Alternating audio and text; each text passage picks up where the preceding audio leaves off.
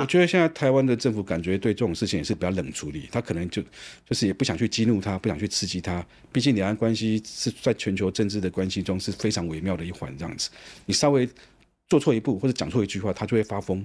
他现在真的是就是个疯子这样子。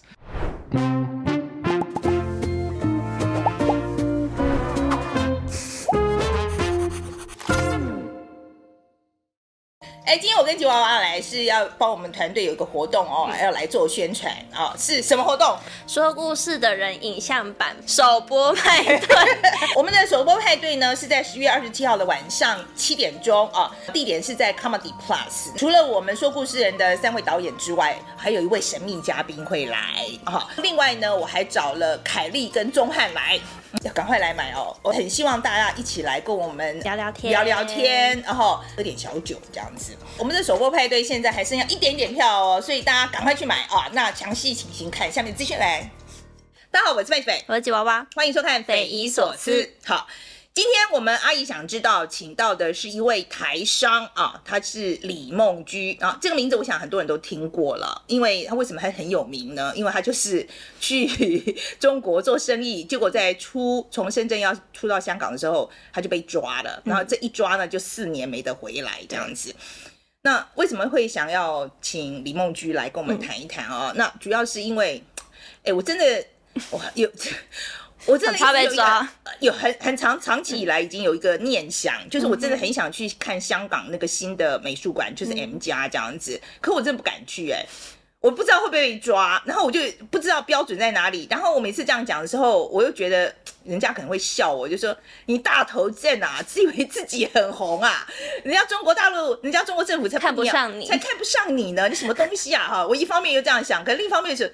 不要这不小心真的被抓起来这样子、嗯、那我就想说好，那就找个过来人来谈一谈好了，就是说到底有没有什么一个规则或是蛛丝马迹，我们可以判断我到底会不会被中国抓这件事情、嗯、好，那这个吉娃娃你没有过这种疑问吗？就是我可不可以去？不要，先不要讲中国好了，香港这样子有没有想过？有，其实因为我之前大学有去香港短暂交换过一个学期，他们的同学刚好在做一个关于六四的报道，这样，然后呃那时候就是请我们港中澳台的一些同学去看了六四的纪录片，然后发表我们的观点，然后后来他们在审稿的时候就问我说，哎、欸，那你这个可不可以播啊？可不可以就是用你真实的名字，然后你的脸这样？然后我后来就有点疑虑，我就咨询了我台湾这边。学校的老师，老师就说你至少要叫他们化名，帮你变音，不要露脸吧，不然这样很危险什么的。然后，你这老师也太保守了吧？不是，因为那时候已经开始反送中，我觉得老师可能是因为反送中，所以就觉得你们是新闻系的吗？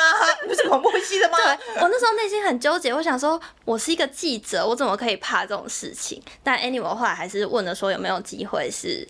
比如说匿名或化音这样子，嗯，我就重点就在这里，就是你怎么知道你做了什么或说了什么，会不会踩到红线、嗯、？Who knows, right？ 所以后来我们还还是想说，就找还是找李梦居来谈一谈哈、嗯，就看看他的经验是怎么样一回事。李梦居的简介你介绍一下好了。好，那其实李梦居他就是一个非常普通的台商，他以前在台湾的工作是一个。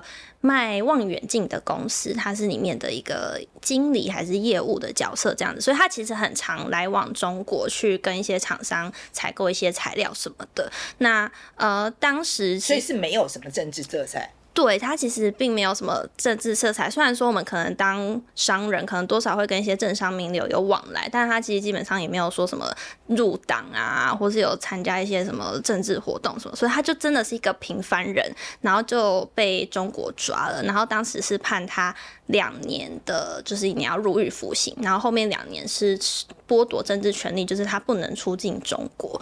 对，所以他那时候呃，中国政府指控他的罪名是呃涉嫌为境外刺探还有非法提供国家秘密罪，因为我觉得他这个关键就是因为他那时候在深圳旅馆有拍到了武警集结的照片，就这样，然后他的四年就这样没了。嗯，对。然后我们待会就会请李梦居把这个整个事件的经过啊跟大家讲一下这样子。那我也很好奇，就是雇了律师有没有用啊？嗯，因为真的就是被抓了嘛，然后在中国被告了嘛，哈，然后然后然后雇律师有没有用啊？然后在监狱里面生活是什么样子的啊？然后他这个台湾人的身份是会让他多好待遇好一点，还是差一点啊？啊，你想问他什么？嗯、呃，我其实蛮好奇说，他其实后面服那两年剥夺政治权。他就是不能出去中国，但他也不能住在监狱里面。这样讲好奇怪，但就是他也没地方住，他就只能在外面流浪。所以他那时候就其实有在中国四处旅行，他拜访了很多人，不管是中国的一些平民百姓啊，或是他有去拜访一些呃维权人士。然后我其实还蛮想听听看他分享他在中国见到了什么人，然后听到中国他们基层对于这个政府的想法是什么，就很想听听看他分享。我真的觉得中国政府的想法，我真的不知道他们在想什么。那你如果觉得这个人是有问题的，你就把他关了两年之后，是不是应该把他赶快赶赶出去呢？为什么还把他锁在中国里面，然后让他去跟维权人士又多认识了一下？不是更坚定？他可能没料到他会去找维权人士，他以为他会跟。对，就是我真的觉得那不是更坚定他那个反中国的这个想法吗？啊，总而言之，我们我们还是来听李梦居自己怎么说的好了。嗯，那我们先谈一谈哈，你。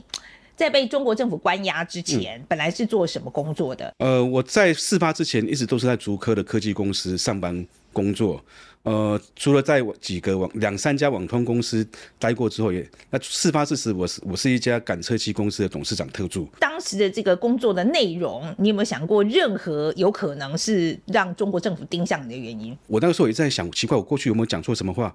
我回顾真的没有、欸、我从来不谈什么政治啊。那顶多就参加一些公民活动的社团这样子，但是公民活动社团对台湾每一个台湾民众来说都是平再平常不过的事情了、啊。哪个人没有参加过一些社团的、啊？嗯，青商会、扶轮社、市值会这些都是啊。我听说有可能是我们台湾有报道吧，说你曾经有比如说资助过台湾的政界人士，比如说好像有是不是有赞助过呃民进党或者是什么柯文哲这样、哦？民进党很少，那柯文哲是我当时的老板，他是柯粉，他就请我去帮 柯, 柯文哲办个演唱会什么的。那偶尔他什么，比如说当年他们有个绕境活动，也找我过去跟他走在一起。然后我、嗯，你觉得这些都是原因吗？你觉得有可能吗？我, 我觉得不太不是，不是，我觉得不是，我觉得我是被随机抓捕的这样子，再从身上这从身上人身上找出毛病这样子。随机抓捕意思就是说你就是运气不好，刚好那时候想抓，比如说我说我现在要抓五个台湾人，然后就就抓了五个台湾人，就其中之一这样子。是的，没错，类似像这样子。为什么我这么肯定？因为后来我发现我被带到广东广东看守所隔壁关了一个七十几岁老人家，我后来出来之后才发现这个人叫做李亨利，他也是因为香港事件被抓进去了。他做了什么事情？他当他曾经去香港见了两个香港年轻人，那给了他他们大概听说是几千块港币而已。啊，就在那个时候敏感时期抓了我之后，又抓了 李, 李亨利。他一开始罪名给他是资助恐怖主义罪，后来可能觉得不妥，要 改, 改成资助危害国家安全罪。你知道，天啊，这件事情他四十几岁被判十一年啊！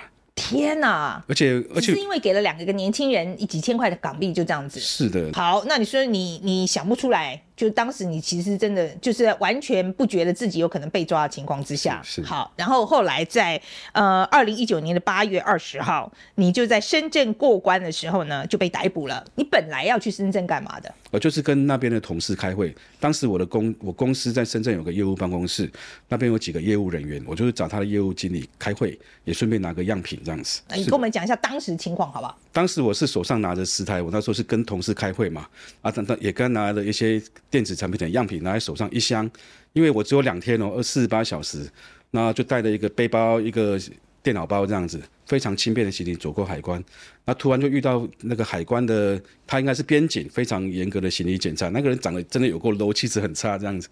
那就开始翻我的行李，一开始是检查我那十个电子样品，他叫我打开，然后抽出三台，一台一台检查，哎，没问题，又放回去。终于到最底层，看到有五张香港骄傲卡，他一批当时我做给长荣罢工空服员，上面印着爱、和平、包容、沟沟通的粉红色小卡片，他马上就很凶的大吼一声，一秒钟而也有，这是什么？因为声音太大了，马上吸引另外三个边警过来。一个看到我就说颜色革命，另外一个看到那些粉红色小卡片，我记得有一两百张吧，他们他就说数量比较多，第三个说绩效嘛，英文就是 K P I 嘛，然后我就被到旁边被带到海关旁边的小黑屋里面去了。然后在小房间里面发生什么事情？一开始他有两个便衣人员把我压到墙上，很强力的、很粗暴的搜身这样子，连嘴巴都掏了两遍这样子。他看你嘴巴掏两遍，对，手指手指进去掏，你知道，哦哦，这完全尊严霎时之间就没有了。嗯，我只是一个差旅客，那竟然受到这样的待遇，这样。然后接下来发生什么事？小房间之后发生什么事情？之后那我被抓的时候是中午嘛，那但晚上的时候很夸张的事情发生，竟然来了四五个便衣人员这样子，那就拿着那两份小卡片问我这是什么意思？我说这没什么问题啊。那一开第一张是香港加油嘛，这是我出发前有一个博方文创公司的蔡建朗先生夫妇他们授权给我的，所以我做了那几张小卡片，香港。看起来是香港九十度变加油，我想很多人非常多人都看过那个文创字体，爱和平包容沟通，那是做给空服员的，对，我都不知道怎么回事，但他们就是不相信，后来竟然把我 带, 带到海关，上了一台箱型，带出海关上一台箱型车，把我载到离海关大概十分钟一个小旅馆的房间里面，后来我才知道这个他们这个制度叫指定场所监视居住 R S D L， 这个制度最长在不经过任何法律程序的情况下，他可以合法把人拘禁六个月，最长还可以请检察院再多一个月，就是七个月。好，然后就把你那那就是关起来，那个基本上，然后那个环境是怎么样的？那六七个月，啊、我运气，我那个环境算比较好的。呃，中国的 R S D L 的设施有分两种，一个是就把人装带到旅馆的小房间，第二个他们有一个专门的监视居住室。那个就是算是官方的秘密单位，那个是非常简陋的。我听过里面人跟我描述，里面大概两三平大小，超级小的，两三平还包含一张床，然后卫浴的设备设施这样子。那这种设施的，我说他是二十四小时都有三个人盯着我，比较小的地方带两个人盯着他，还坐在因为空间太小了，他们坐在墙墙上盯着他。你是说跟你在一个同一个空间里面，就是那个小小的那个牢房里面，嗯、他就。有派三个人，三个人对我算待遇比较好，他 是, 是在一个旅馆的房间里面。这三个人是二十四小时都在里面吗？呃，一天三班哦，一天三班，所以我一天可以看到九个不同的人。哦靠，这个成本真是太高了吧！我知道他们维稳经费，所以为什么他的维稳经费比军费还高？一年至少两千亿美金起跳，就是大部分就是花在这些人人力上面的。他们会不会跟你讲话？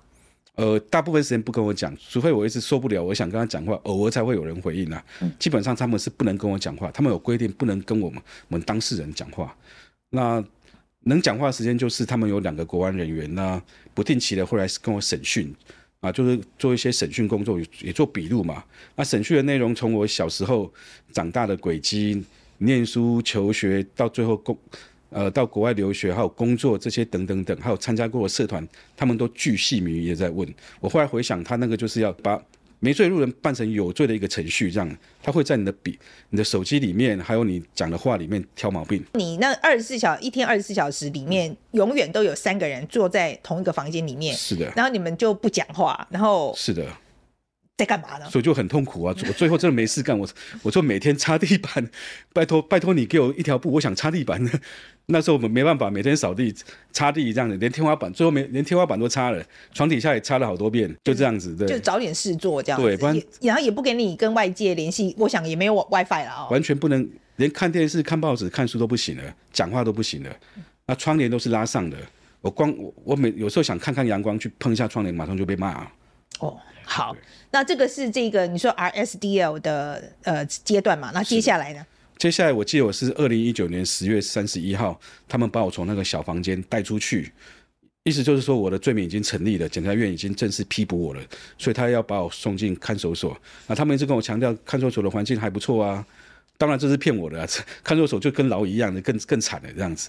只是好一点的是，我会有一个一个或两个室友，至少有人可以讲话了。然后 每, 每天晚上七点，他会给我们看中国央视的新闻联播。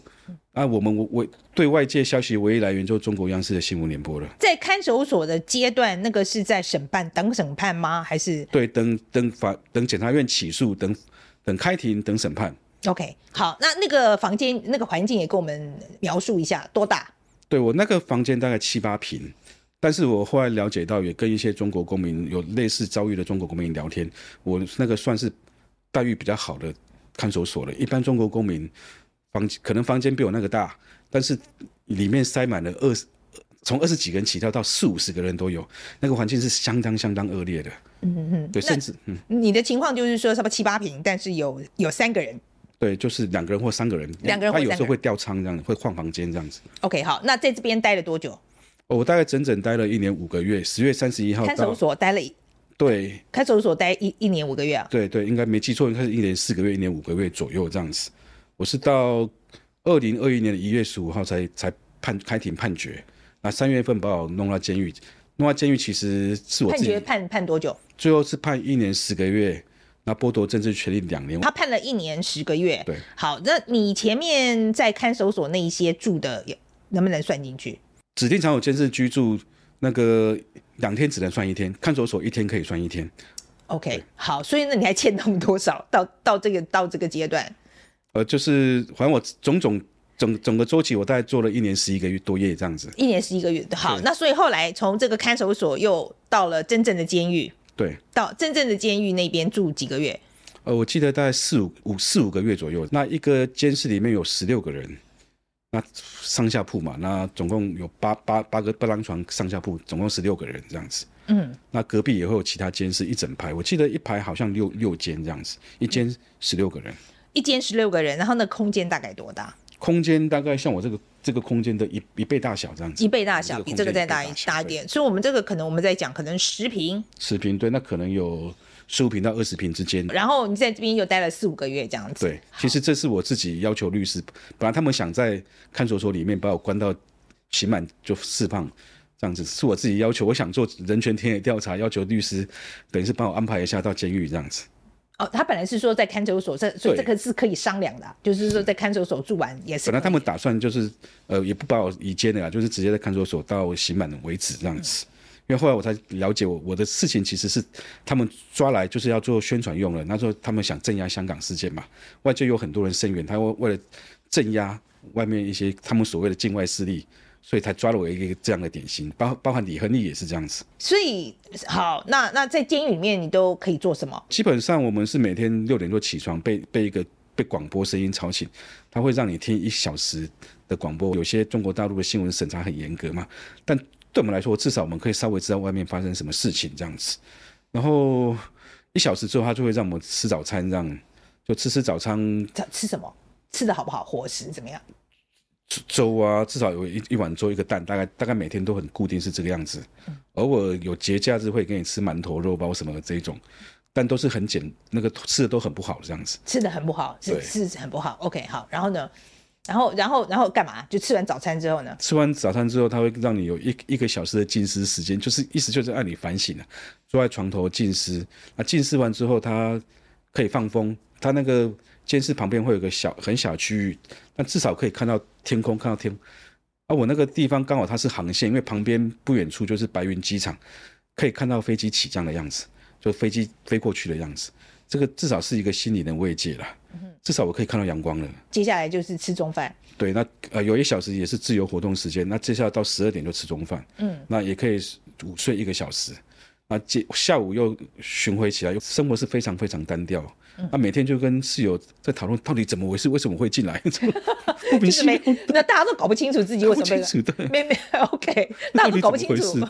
就你这，我一直在讨论，可能是政治问题吧，但政治关我什么事情啊？我是来出差一天的、啊嗯，我虽然是有去，那时候反送中我虽然有去一下，但是就我就是路人啊，就凑个热闹拍个照，就这样子。在狱中的时候，我知道李明哲好像有被强迫劳动，你有没有同样的状况？啊，我有强迫劳动。其实每个监狱就是一个 大, 大的工厂这样子。里面生产的产品 你, 你想得到也想不到，琳琅满目。像我待的那个监狱它有三层，第一层它做的是滑鼠和那个键盘，第二层做的是被动元件，我刚好在这个产业界也做过几年这样子。被动元件的电感啊，那个 transformer 啊，变压器啊，就 绕, 绕线做了。第三层就是我待的，它做的是网路线和开关这样子。你就知道为什么红色供应链这么有竞争力了所以你就去帮他们做那个，就是有点像工厂作业员这样子。是是是，我知道他们后来那时候把你拘捕，主要原因是说你有拍到那个呃武警集结，就是香港的时候那个武警集结的照片嘛。哈，跟我们讲一下那个这件事情是怎么回事。这件事是这样子，就是我在指定场所监视居住的时候，他们一直想灌一些罪名给我，呃，我还是听我律师说，我来知道，一开始他们想用这两份卡片定我一个罪名，叫做煽动分裂国土罪。那我看那个卡片啊，上面就是有那什么中国大陆嘛，那台湾和香港标准黄色的、啊。我看了一下，好像真的有点像这样子，回想一下啦。可是不对啊，我就那个时候我是请一个在外面的美工，跟我长期合作美工，把我授权的香港骄傲四个字，他自己设计成一个香港骄傲卡，他可能是在网络上抓的吧。我出来之后才知道，这张图片是当时蔡英文总统在脸书上贴的图片，这样子。他们好像也有提到一下啦。比较糟糕的是，我是一个生意人，我根本没有一个政治敏感意识，这样子，没有一些敏感词的审查机制。所以就这件事就这么阴错阳差。后来是这样，这个煽动分裂国土罪他办不下去，那办不下去的原因可能是被检察院退件，然 后, 后来他们又换一个罪名叫做煽动颠覆国家罪，这更扯了，这我都这这怎么颠覆国家？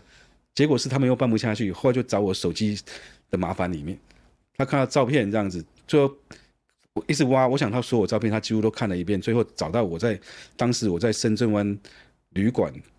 呃，房间和餐厅里面拍到的无当时武警集结的照片，当时还是世界头条新闻。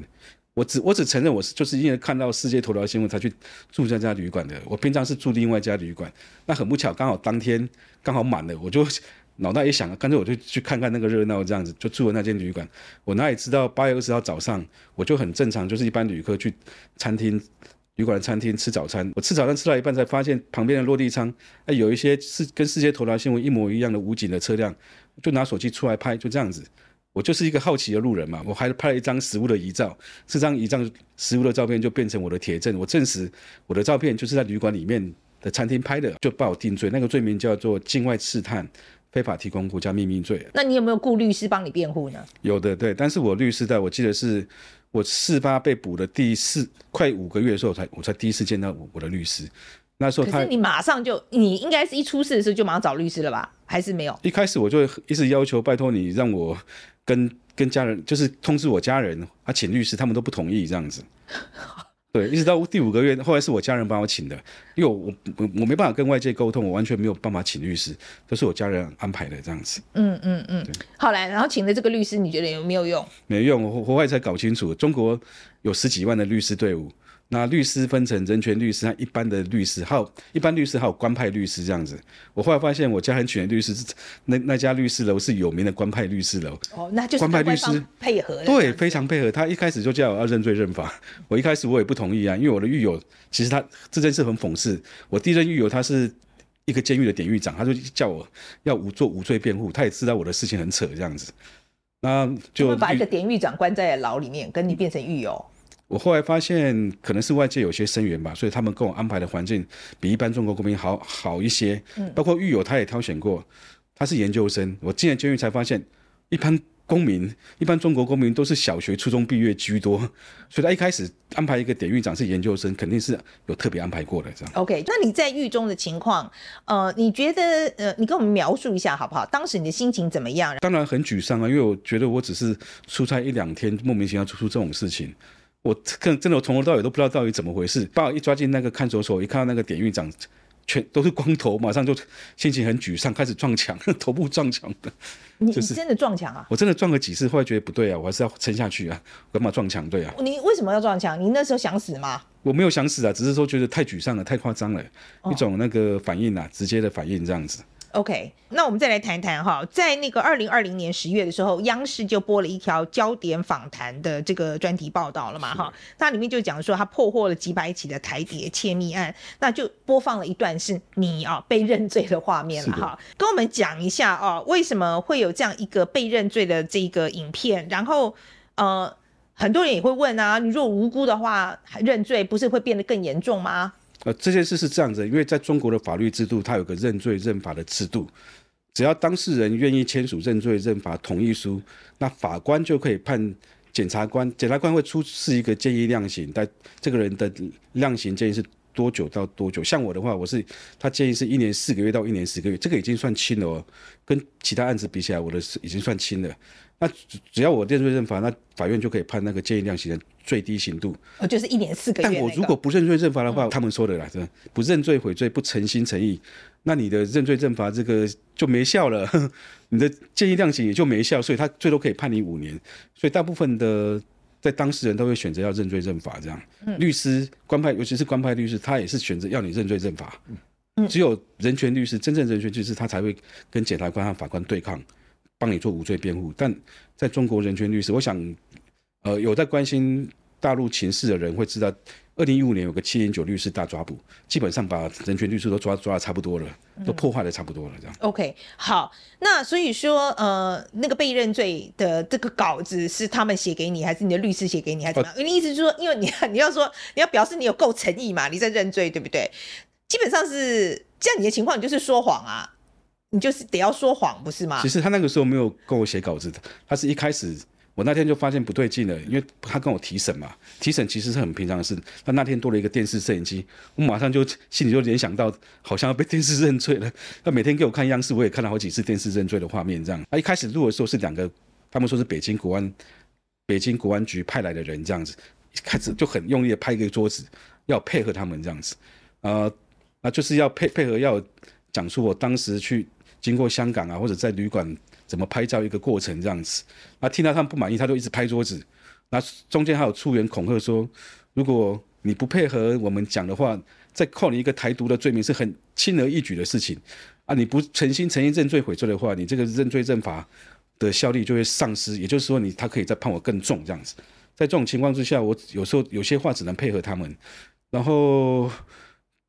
这个过程大概我他叫我们从大概录了八九次啊，他们最后才满意这样子。好，那基本上就是要讲到他满意啦，就是那个 认, 认罪的影片基本上就是讲到他满意这样。是的，不不满意他就拍桌子。我觉得这个东西就是中共的认知作战问题。我出来才知道，哇，当时被他们党媒官媒铺天盖地的抹黑，说我是台湾间谍、访中乱港，我吓都吓死了。我觉得我就是这个差旅客啊，我是去看看热闹没错，但我还从头到尾还是一个差旅客啊。好，那。本来那个刑期是到二零二一年的七月二十四号嘛，啊，那因为又加了一个两年的附加刑，叫做剥夺政治权利。OK， 好，那这就表示说你服刑期间不得离离开中国。那我听说你在又就用这两年就在中国里面到处旅游这样子，那跟大家分享一下你这这两年里面看到什么？呃，这件事是这样，我出来之后其实。我想想要找一些人帮忙嘛，因为还有两年时间，我的妈呀！这样，我刚好认识一个北京国安局的人员，我在 打, 打给他求助。一开始他不敢接我电话，他肯定知道我的事情。后来过没多久，他就用钉钉啊，加密软体，他叫我下载钉钉，他就用钉钉打给我这样子。他一开始跟我说，那个你就配合我们规划中国国籍。我的妈呀 ！OK， 天哪、啊，怎么会有这种事情？嗯、然后写一封信谴责蔡英文，不能进规划中国国籍，以后下被抓的话。特别是住那个一般的，对啊，他的监狱哦更可怕哈。来继续，然后呢？他他他写一封信要谴责蔡英文，我的妈呀！我我然后然后他说，只有我这样做的话，你就会上微博热搜第一名，那我们就会给你一个很好的工作，意思就是薪水非常非常好。我说开始骂他脏话，反正这个这段沟通结束之后，我就痛定思痛，我也不想找工作，我发现我还有一些存款，我就开始旅行了。这样我在。出事之前本来就是一个喜欢旅游摄影的人，这样我也去过四十几个国家，那我就干脆在中国各地旅行好了啊。那个时候虽然碰到疫情，那到我这个月七月二十四号从北京出境到东京，我也算了一下，我总共走了一百零五个城市。嗯，在中国里面这样子，那有没有什么比较印象深刻的事情？呃，这件事是这样的，因为一方面我也想找寻我这件事情的答案，老实说我我在那两年完全不知道到底怎么回事啊、呃。一方面想。找这个答案，一方面我想就是在那个地方那那样的环境有点被孤立的感觉，我想去就是等于是把把那个孤独感给消除，就用靠旅行的方式，所以一边旅行一边去拜访当地的民主维权人士，当然也交交了很多一般的中国朋友啦。那我觉得中国人这个群体虽然他是被压迫的，但绝大部分的中国人都是很善良、淳朴、可爱的这样子。这两年也很多很多的中国公民知道我的事情，那主动伸出援手，所以我真的很感谢他们这样子。嗯，嗯好，那你跟我们谈谈，你说你有见到一些维权人士嘛？哈，然后嗯呃，讲一下就认识了谁呀、啊？然后发生了什么事？呃，这部分因为大家都还在墙内，有些我可以公开，有些还要。保留一下。那我想讲的是最近的这样，嗯，我见了一位那个北京的民主雕塑家、民主艺术家，他叫严严正学。呃，这个人他在一九九四年的时候，因为他中共那个时候从从建政开始，就是一直限缩人民的创作和言论自由嘛，呃，他们的创作一直被是被打压的，所以他带头想去争取一些创作的自由，然后就被被劳教，被抓去劳教了。我去过他家小区，他还是一长期被国保一些骚扰啊，或者是电子监控。我去他家小小区算了一下，哦，至少五六十台监视器，五六十台啊，对啊，都为了他一个人啊。对，应该是这样。我不知道小区有没有其他人，但我联想就是可能是盯梢他的这样子。嗯，那为什么要讲他？因为他在八月七号，今年二零，今年是二零二三年的八月七号，他突然因为脑溢血、脑梗。啊，肺部有一些感染，被疾病送医。那前天我得到的消息是，可能医生已经宣布跟家人说，你可以准备后事了。所以特别把他的事情讲出来，也是要希望他能够，呃，度过这段人生最危险的时期，也要向一位民主艺术家致敬。他们，他这一生中，我想他现在躺在病床上呐喊的就是，希望中国人民将来也会有一些创作自由。我知道你这段在这段期间里面，你还有跟着他们那个民众一起去上访啊，是的，对，跟我们大家讲一下好不好？这个上访的经历这样子。呃，上访的民众组成分子很多都是因为拆迁没有得到合理的补助，甚至有很大部分一毛钱都没拿到，没没拿到。呃，有些上访民众他连续上访了十几年，一点用都没有。那最惨的，最还有一些很悲惨的例子的啊。呃，比如说我看到这个人已经没办法上访了，他因为上访多年都没有用，就他最后就选择自焚，二三级，都说最后是二三级的灼伤这样子。呃，没想到被送到医院，二三级灼伤就灼伤就算，还被当局因为上他上访这个理由判了他七年半。所以他就天哪，这什么世界真的？嗯，然后又 还, 还关起来这样子。对，是的。啊，李明哲一样是被剥被判这个剥夺政治权利两年，可是刑满期满期满就释放回台了。啊，你为什么还要另外在两年限制在中国？他认为台湾就是中国一部分，那台湾公民也是属于也是中国公民，所以他可以用剥夺政治权利这一条来限制我，就所有的外国公民都是刑满之后就放出去，不会被滞留这样子。但我他就是要赐我一个。那个台湾身份的豆腐的认同这样子， okay. 另外一个就是我觉得国安单位肯定也知道我这个是冤假错案，他用这故意两年的时间把我限制在里面，就是让我无法发言的，无法发声。以那个李明哲的说法来说，嗯，高调跟高调和低调救援的差别啦，这样子。嗯 okay. 那我我也符合他这个说法这样子。嗯、那我家人一直都很很低调，其实我那段时间我很希望外面有人声援我，不过也也还好啦。其实我在外面也已经是恢复自由的的情况了，所以我还是可以自理自己的生活。呃，那段时间其实我个人是必须要低调，如果我我在。高调，比如说接接受记者采访或自己出来讲话，他他们很有可能在找理找一些理由把我抓进去，这是非常有可能的。所以你现在结论是，你觉得应该要，如果说有人被抓的话，有亲人被抓的话，嗯、你觉得应该要高调好还是低调好？我觉得分分两三个阶不同阶段，因为中共的法律是在三十七天，也就是监视居住的第三十七天内都可以把人无罪释放。我认为三十七天内要低调，过了三十七天确定这个人没有办法。他们不会放这个人，你就要高调起来这样子，而且高调的声量是越大越好。我在被监视居住第九天的时候，那时候是有有两个国安在审我，其中审到一半的时候，有一个国安突然表情非常非常的惊慌失措，在看手机，看完手机就给旁边那个人看，那就跑跑出去打电话了。我马上联想到是我的事情曝光了这样子，就出来之后证实了这一点。我大概就是那个时间点，可能事情就被曝光，那有些人出来声援我这样子。那过了，从此之后他们对我态度就比较好一点啊。我有一点高血压嘛，他们每天还会关注我的血压状况，给我吃高血压的药。然后我记得这七十二天还吃了三次佛跳墙，对，就吃的东西也都还还可以这样子。嗯，我想一般中国的当事人可能没有这么好的待遇吧。嗯，所以他们也是怕把事情闹大的。他他们其实很怕外面的声援力道，因为跟你讲那个为什么 R S D L 它是在黑箱下进行的。在黑箱做做坏事的人为什么要在黑箱？他们怕见阳光，怕做这这事情被外界知道，嗯，尤其是变成国际事件。现在我觉得大家最最多的疑问啦，哈、嗯，就是说，尤其是这个啊、呃，就是反间谍法就公布了以后，嗯、是我包括我自己在内 ，OK， 我都在想说，我到底能不能去中国啊？文化人、媒体人、法律人都是危险族群，包括我只是生意人，只不过凑个热闹都出事了这样。嗯，所以你觉得是危险族群？对，这件事是这样子。你觉得我很危险，不应该去的意思？ 我, 我前阵子在日本，我想大家都知道，我也拜访了一些几位东京大学的教授，他日本的基本上学界。呃，学界人士是学术界人士基本上都不太敢去了这样子。比如说我们我常常就说，哎，我去会不会被抓啊？可是我有中国的朋友就会跟我讲说，你谁啊？你会把自己想得太伟大了。对，因为他主要是在他定的法律非常的模糊，界定不清。没出过事的人会觉得，哎，我在中国还是很安全啦，又又没事，也没人来骚扰我。这个我觉得是个比例的问题啦。他有的时候像地方的执法执法人员，就是地方的国安、公安、国保。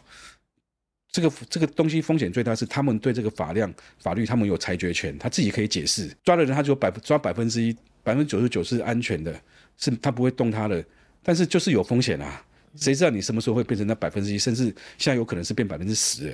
我听过有个说法、啊、就是说你就去办签证看看啊、哦，像像尤其像我嘛，我我有美国籍这样子，我就去办个签证看看。他如果真的觉得说你这个已经在黑名单上面了，他就说你不准去，那你就知道你就不该去。你觉得这个方法有用吗？如果是这样的话，那我们至少有个保知道会发生什么事情嘛。如果他办给你，比如说复查嘛，啊、复查他就是他肯定也是可以进去的，就一进去两三天就被抓走了。所以还是会有风险的，还是一样这样子，所以没有。所以它这个东西可怕是你不知道，嗯、恐惧是来自于无知，你根本不知道会不会有问题这样。但绝我想绝绝大部分人他还是安全的，只要你在他的框架上面，呃、你不要去做一些敏感的事情，呃，不要去比如说去凑热闹，敏感的政治事件去凑热闹什么的，或者是你平常有一些言论。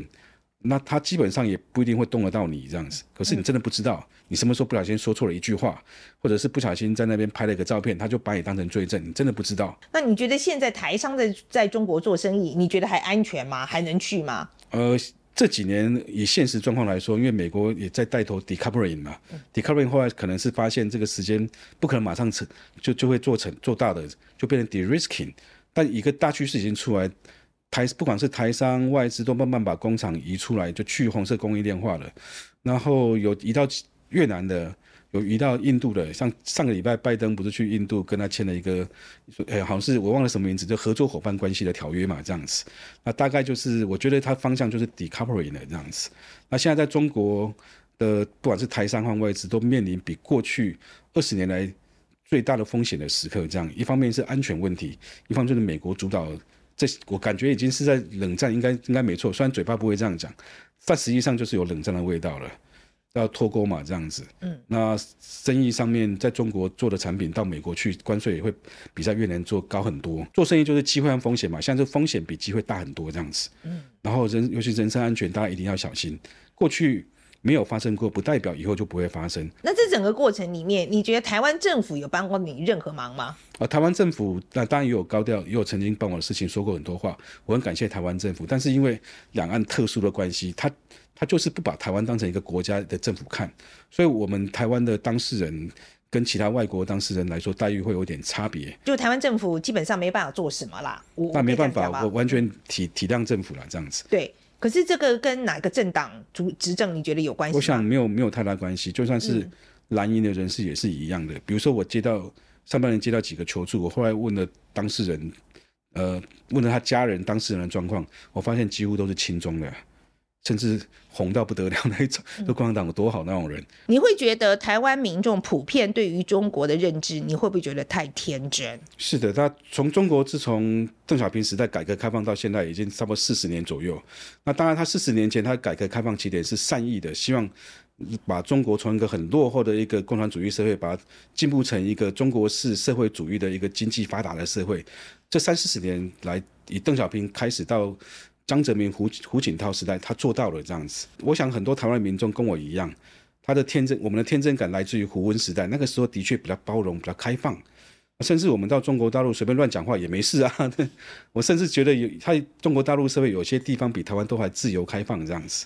但没想到十年河东十年河西，换个人上台之后就整个就变了这样。包括反间谍法、国家安全法，一直在强调国家安全问题。国家安全还有十六大项，第一, 第一大项就是政治安全，但政治安全对我们自由民主来国家的人民来说，这就是言论自由、出版自由，有什么问题啊？他就把它当成头等大事来办这样子啊，包含他的常常在公开讲和针对他的党员或者是民众讲斗争。勇于斗争，敢于斗斗争，不畏艰难，斗争到底。我后来分析回想一下，这些不就是红卫兵说的事情吗？所以现在中国的风险来自于它就是共产党这样子。我们过去因为改革开放，我们认为中国就是中国嘛，中国人就是中国人嘛，但没有想到呃这, 这件事情，邓小平在改革开放起点，他曾经去南巡，他跟着旁边的随扈说：“左，我们不要再左了，我们千万不要再左回去了。”那现在问题就是出在他怎么又左回去了？我没有，但是我们没有注意到，这个才是共产党的本质，他本来就是斗争，本来就是左嘛，这样子。嗯，所以这一点我们太天真了。我只要不谈政治的东西，我跟中国 交, 交往一定不会有问题。很难说，比如说我接到一些求助的案子，有些是经济类的。以前可以做的事情为什么现在不能做，我无法理解这样子。嗯，经济类是 指, 是指什么？比如说传销，有人在 里, 在里面做了传销，拉了两个下线，违法经营罪判五年。或者是以前卖一些一些癌症的疫苗啊，以前可以可以卖，怎么突然就被抓走了？卖了十年还是被抓走。那这些被捕的台商，我发现很多都是在那边，好几位都在那边待很久，有待十几年的，有超过二十年的都有这样子。怎么以前没出过事，现在怎么突然出事了？他们长期在那边生活，他们肯定知道红线在哪里的。嗯，所以说不一定说是你的政治取向的关系。对，现在风险恐惧来自于未知。嗯，就你不知道什么时候才踩到，这个是最严重的地方。是的，是的。嗯，台湾现在跟中国的关系也，其实说实在也算是跟以前来比的话，当然是算很差的时候了。呃、你很多人会把它怪在执政党的身上，嗯，你觉得这个评论有没有道理？最主要是中国现在中国跟十年前的中国不一样。如果现在中国还是十年前的中国，我觉得不会有这种局面产生。不止台湾啊，像日本、美国，连韩国、菲律宾跟他关系都不好了。所以这不会是台湾执政党的问题，这样子。很多人会讲到说啊，我们就软一点啊，政治的东西不要提啊，呃这样子就没有事了，你觉得是这样吗？我觉得现在台湾的政府感觉对这种事情也是比较冷处理，他可能就就是也不想去激怒他，不想去刺激他。毕竟两岸关系是在全球政治的关系中是非常微妙的一环，这样子。你稍微做错一步或者讲错一句话，他就会发疯。他现在真的是就是个疯子这样子，所以你不要去刺激他这样子。我想美国政府也会拉着台湾政府，呃，去去做，就是保持一个客观理智的态度，这样子面对这个问题。没有人想要战争嘛，包括中国大陆民众也没有人想要打仗。我们不管怎么样，制度怎么不同，思维怎么不同，还是要保持和平，底线就是和平这样子。我觉得中国以前不是这个样子，说实在，十年前真的不是这个样子。是的，是的。所以说，你觉得有没有可能再转回来呢？我觉得那位先生还在位一天就是这个样子，无法改变。对，除非情势有重大变化，因为现在大家也都知道嘛，像像经济越来越下行，那他对振兴经济这件事情，他没有办法了，他是内外交困。美国在制裁他，那外资台商企业也都加速移走，包括中国境内的很多有钱人都加速逃亡啊，他没有任何办法。那他唯一会做一件事就是维稳，加强内控这样子。嗯，啊，这样的话对他经济来说反正是越来越糟糕了。他现在这个中国现在经济出了问题，最大原因就是他自己紧缩，大家不敢去了嘛。啊，我我一直到两个月前都还在中国境内这样子。那我发现我去了很多景点啊，发现都没有外国人啊。包括去北京的使馆区旁边的日坛公园，那天还是跟一个肇事者的前夫去的，哎，没有外国人，怎么会这样子？使馆区，欸，嗯，所以这件事情很严重了。那 你, 你现在回来之后，哦，就是那你有没有什么计划？我当初工作的公司，因为它是以中国市场为 主, 主要的市场，那我都觉得我要避开这一块，我也没有跟前老板说我要回去这样。那我现在是准备要创业这样子，然后刚好 N H K 在拍我的纪录片，他希望以我的眼光来看看这台湾四年的变化。那也注意到台湾这几年有很多农渔产品被中国制裁，所以 我, 我想说顺水推舟，我就利用这个这个纪录片的曝光，我想来做一些台湾农渔产品的一些文创的周边产品，或者是主要就是农渔类的食品，就直接外销到日本。今天非常谢谢你来哦，那希望说你这个推广农渔频道日本的这个事业会成功哦。今天我们的 take away 呢，我们就是来呃看看这是李孟居这一次的访谈哦，对于能不能去中国这件事情，我们得到的结论这样子哈。嗯，那第一个结论就是说，你觉得检视自己过去的行为这件事情，你觉得有没有用？没有。来判断说你来判断你你有没有踩到中国红线这件事情有没有用？没用。对，没有用嘛，就是自我言论审查完全没有，因为他们就是会抓你的小辫子。帮你定罪，不管你没有做这件事情，他们会把你讲成你有做，而且做了很严重的事情。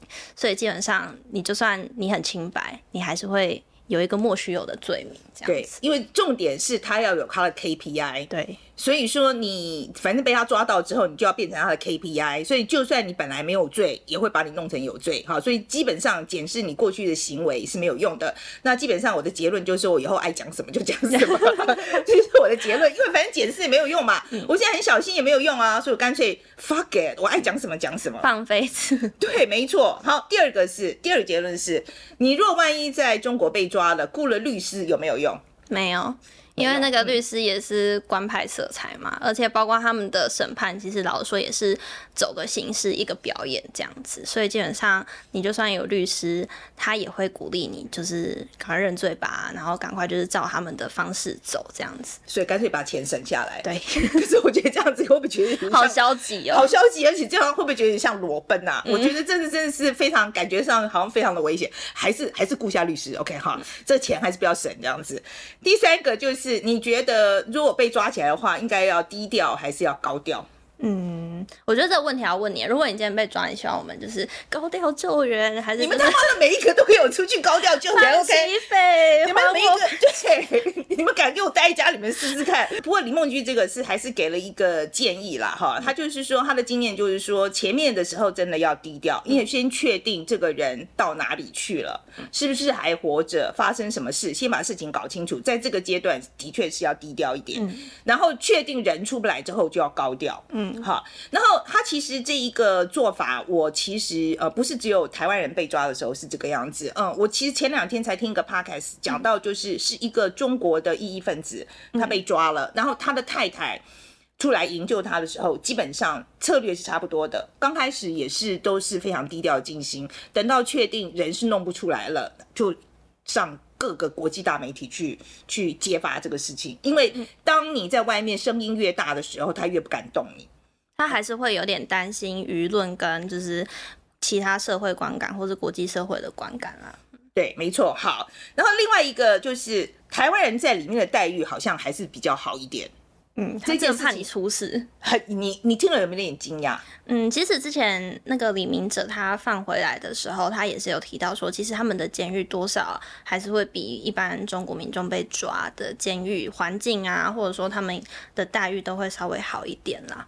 OK， 对，所以可是这件事情我还是觉得蛮惊讶的，就是这，就是中国政府的很多事情就是跟我想的都完全不一样，呃，逻辑上，就逻辑上就是很难很难很难懂。你现在觉得你的结论是中国可以去吗？我的结论是要不要去是一个你需要再三思考的事情才可以下的决定，但我觉得如果以我状况的话，我觉得如果我真的真的很想去的话，我可能会试试看。脑袋破一个洞啊，这时候干嘛去啊？我是说真的，我像我现在我就觉得 我, 我真的觉得 fuck it， 我就不去了、嗯、我真的不去了。那全世界美术馆那么多，我干嘛一定要去香港？我就去别地方了、嗯、因为我真的觉得我为什么要去担心这个事情，然后然后我觉得这个就是一个它就是没有规则可循，你就不要说哪一天去的时候，你去的时候就突然就有一个什么什么你没有办法控制的情况就发生了，然后就你倒霉这样子。好了，总而言之，今天李梦菊的说法希望可以给大家一些帮助啊，就是你在思考这个问题的时候，我们希望会有帮助。那欢迎大家来留言告诉我们你怎么想啊。那如果喜欢我们的节目的话，应该要订阅、按赞、分享、抖内，谢谢大家。